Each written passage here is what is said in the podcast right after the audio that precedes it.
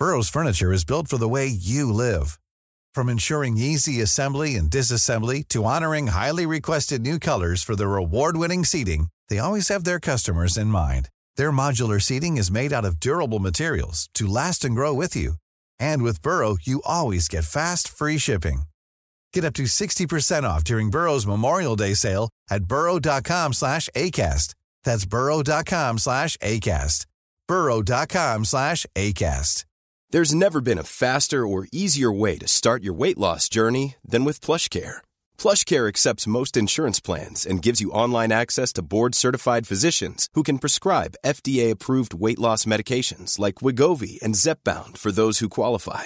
Take charge of your health and speak with a board-certified physician about a weight loss plan that's right for you. Get started today at plushcare.com slash weight loss. That's plushcare.com slash weight loss. plushcare.com slash weight loss. Many of us have those stubborn pounds that seem impossible to lose, no matter how good we eat or how hard we work out. My solution is PlushCare.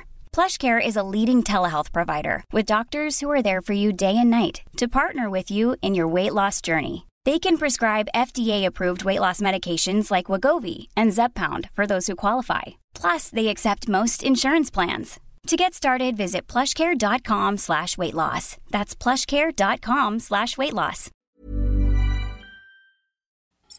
Good morning, everyone. Today in Web3, it's Tuesday, March 14th, 2023. A lot of stories are converging into one story today the banks, the Fed, the government, regulations, tech industry. I can't wait to get into it. We're going to try to push it all into one story. But before we get into that, please subscribe, like, and share this content. And if you know me, you know that I love having conversations with the audience, conversations with you.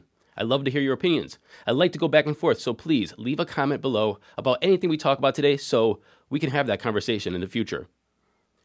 Like I said, multiple stories are converging. Depositors, we found out yesterday, from Joe Biden, the President of the United States, are going to be made whole, and not a single penny, in air quotes, are going to be borne by the taxpayer. Actually, that is a quote, but uh, do we believe it? We're going to have to wait and see. A lot of people are not happy with this including GOP presidential candidate Vivek Ramaswamy, uh, the Breaking Points host Krystal and Saagar. Even Dave Ramsey says that this is a folly.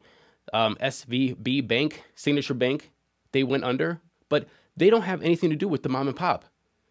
Let's listen to David Ramsey right now talk about SVB's collapse. The, that the vast majority of the customers in that bank were hedge funds, venture capitalists, and tech startups. They were not mom and pop. Granny's CD was not over at this bank. And, and it's like these guys had, it was all rich people, super rich people in there. So So is this a situation where the rich is going to get richer? That it's not about the mom and pop. It's not about the you and me. It's just about big corporations, big tech, big investors, VCs that are going to get their money back, that they're going to kind of get uh, rewarded for doing bad practices within the banks. And yeah, I know that President Biden says that the executives are going to get fired, that the investors in the bank are not going to get their money.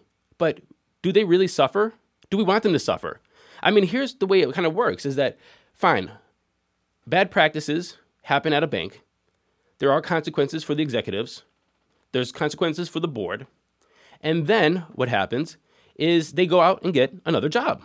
Like we spoke about yesterday, SVB Bank's executive was the Lehman Brothers CFO prior to the 2008 collapse. He worked there until 2007. Now, was that six months before the collapse? Four months before the collapse, December, and then it collapsed, or was it a whole year? It doesn't matter. The, what matters is, is that he was the CFO for a collapse. And now he's working at another bank that had risky practices, poor, um, poor risk management, and the bank collapsed. However, there's a lot of people in Silicon Valley. There's a lot of VCs, a lot of rich people that are really trying to make sure that everybody knows that this could be a systemic risk. Is it? I'm not too sure. Let's listen to David Sacks, who is obviously a VC investor. He is uh, on the All In podcast, and he made the case on Megyn Kelly's show that, hey, we need to bail out these banks or it's going to be a catastrophe for the United States Listen, um, I understand that tech startups are a convenient punching bag right now for a political candidate, but we need to be specific about what these companies did wrong. They opened a checking account. They opened a bank account. They didn't manage their business in a risky way. They did what every other small business in the country would do, which is open a bank account. And you want to tell them, you want to act like it's a moral hazard. They did not make risky business decisions. They did not make risky investment decisions. They need to be bailed out of. They opened a checking account. Give me a break. There is no moral hazard here. Listen, if you went to the doctor and he basically committed malpractice, it's not your fault because you didn't shop for a better doctor. If you go on a plane and it crashes, it's not your fault because you bought that ticket. Give me a break. Small businesses are not in the position to evaluate the balance sheet of these banks. Even Bill Ackman, a sophisticated investor, says he can't figure it out. It's so what we have here is we have conflicting points. We have uh, Breaking Points, Krystal and Saagar. We have Vivek Ramaswamy. We have Dave Ramsey, all saying that this bank was not for the mom and pop. So it was only for uh, startups. It was only for uh, big tech. It was only for VC funds. And then we have David Sacks on one side saying that this was for the people. Do you, should you, open a bank account and have to take that same risk as the the the, the executives, as the board members? And I do like his example. If you buy a ticket to fly on a flight and the, and the, the plane goes down, are you ex- have the same responsibility or the same um, should have the same consequences as the pilot or maybe the mechanic or the airline itself? Ryan Reynolds here from Mint Mobile. With the price of just about everything going up during inflation, we thought we'd bring our prices down. So to help us, we brought in a reverse auctioneer, which is apparently a thing. Mint Mobile unlimited premium wireless. Have to get 30, 30, bit to get 30, bit to get 20, 20, 20, bit to get 20, 20, bit to get 15, 15, 15, 15 just 15 bucks a month. So, Give it a try at mintmobile.com/switch. slash $45 up front for 3 months plus taxes and fees. Promo rate for new customers for limited time. Unlimited more than 40 gigabytes per month slows. Full terms at mintmobile.com. I'm Sandra, and I'm just the professional your small business was looking for. But you didn't hire me because you didn't use LinkedIn Jobs. LinkedIn has professionals you can't find anywhere else, including those who aren't actively looking for a new job but might be open to the perfect role, like me. In a given month, over 70% of LinkedIn users don't visit other leading job sites. So if you're not looking on LinkedIn, you'll miss out on great candidates like Sandra. Start hiring professionals like a professional. Post your free job on linkedin.com/people today. Well, there is some contagion through all this, and that's what everybody's worried about. Silicon Valley Bank contagion shows that crypto companies are affected by this. BlockFi, Circle, Avalanche, Ripple, Yuga Labs, Proof. Even DCG is looking for new partners following the SVB collapse, according to Coindesk. Yesterday, Wired put out an article talking about that the Silicon Valley Bank's con- contagion is just beginning. Moving over to Signature Bank, we know that Coinbase had $240 million in Signature Bank, Paxos had $250 million in Signature Bank, and it closed down. The rumor mill has it that they were doing just fine. New York regulators decided to abruptly shut down crypto friendly Signature Bank on Sunday, citing systemic risk, which surprised the management firm, according to Bloomberg. The ex congressman and the man behind the Dodd Frank Act, Barney Frank, said that the Signature Bank was shuttered in part of an attack on the digital asset industry. He's saying that there was nothing wrong with the bank. This is what people are saying that there was nothing wrong with Signature Bank, that they thought that this could be a systemic issue, and that after SVB, the tech could influence Signature Bank, and they closed it down as almost like a precaution. Again, like I said, the management at the firm was surprised, according to Bloomberg. And Barney Frank said that Signature Bank was being closed as an attack on the crypto industry. He said this in quote, "This is an anti-crypto message." But what's the bigger story? The bigger story is that this is complex. And that even if you put your name on a bill, the Dodd-Frank Act, and you are the congressman who spearheaded that effort to regulate banks, to make the banking industry safer for everyone, for the country, for national security, it doesn't mean that that's the end of the story. Now it's time for the corruption and the conspiracy theories. Did you know that Barney Frank, who made the Dodd Frank Act, pushed for financial regulations to ease on banks after joining Signature Bank's board. Let me say that again. He, the ex congressman, the author of the Dodd Frank Act, was on the board of Signature Bank and push, pushed to ease regulations that he enacted.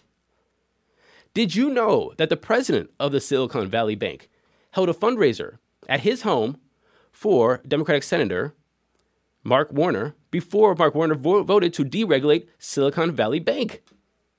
Look, you scratch my back, I scratch yours is obviously the case.